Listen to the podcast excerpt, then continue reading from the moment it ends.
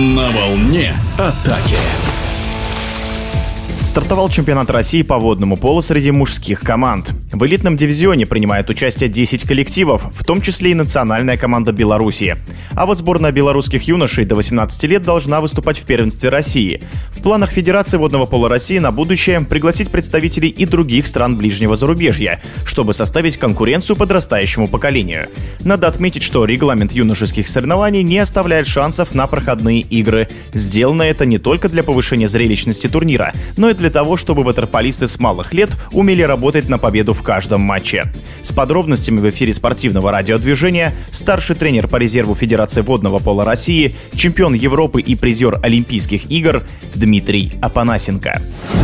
Мы будем проводить 5 первенств России по 2004, это до 20, которые, по 2007, по 2009, по 2010 и по 2011 году рождения. 2011 год будет играть с изменениями в правилах, до 8 изменений. Мы искусственно пошли на изменения в правилах, чтобы качество игроков было немножко другим, чтобы тренеров перенаправить на другую работу и улучшить, так сказать, индивидуальное качество игроков и техническую их подготовленность. Есть младшие юноши, где мы бы хотели увидеть развитие определенных качеств, которые мы теряем. Раньше российское и советское водное поло мы эти качества обладали, не задумываясь. Ну, например, такие как умение играть в прессинге, умение играть без столба в движении, обыгрыш один в один, получение свободного, много чего там такое. Техническая подготовка, броски, комбинации, обработка мяча. не игра маленькими мячами, а игра большими мячами, когда ты умеешь обрабатывать. Поэтому мы сели тренерским советом, проанализировали и предложили изменения в правилах именно только для младшего возраста. Вот чтобы от набора и до 11 лет,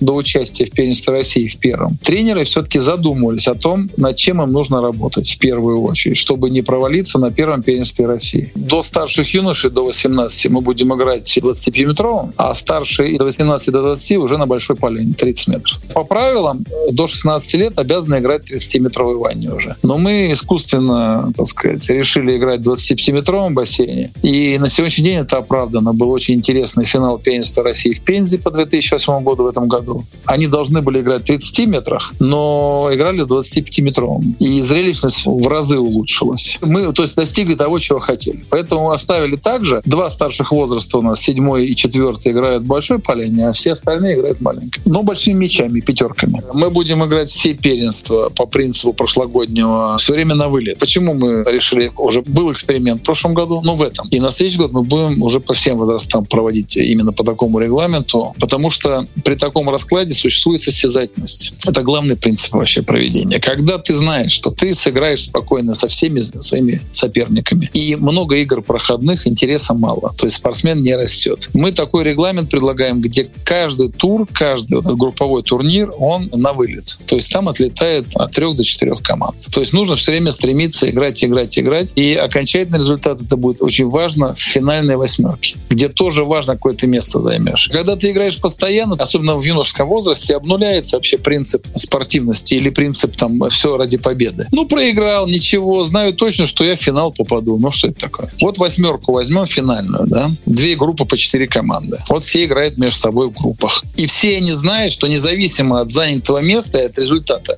игр, они все равно выходят в плей-офф. Ну разве это правильно? Ну нет, конечно. Они должны понимать, что тот, кто занимает первое место, попадает сразу в полуфинал, потому что он выиграл три игры, он сильнее всех своих вот здесь. Тот, кто занимает второе место, играет с тем, кто занимает третье место во второй группе, крест-накрест, чтобы выйти в полуфинал. То есть выяснить с третьей командой той группы, кто сильнее. А те, кто занимает четвертые места, они уже отлетают от медалей, потому что они проиграли все игры в группах. Потому что играть надо было в группе с первой до последней секунды. И они ждут уже тех проигравших вот этих наискосок второй, третий третье, чтобы сыграть во второй четверке. Тоже плей-офф между собой. И у них есть шанс занять максимум пятое место. Почему пятое? Ну, потому что ты проиграл три игры в группе. Извини, друг. Надо играть... Вот выходишь, приехал на соревнования, с первой игры, с первой секунды играй. Наша задача — заставить спортсменов играть здесь и сейчас. Понимаете? Да вот здесь и сейчас. Не потом там, не тогда, когда у тебя настроение будет хорошее. Нет, ты должен выйти и выиграть сегодня. Разряды присваиваются теперь за первые семь мест восьмерки. То есть и в восьмерке надо рубиться за каждое место, и даже за седьмое, чтобы тебе присвоили разряды, чтобы тренеру повысили зарплату, чтобы выделили финансирование и так далее. В эфире спортивного радиодвижения был старший тренер по резерву Федерации водного пола России, чемпион Европы и призер Олимпийских игр Дмитрий Апанасенко. На волне атаки.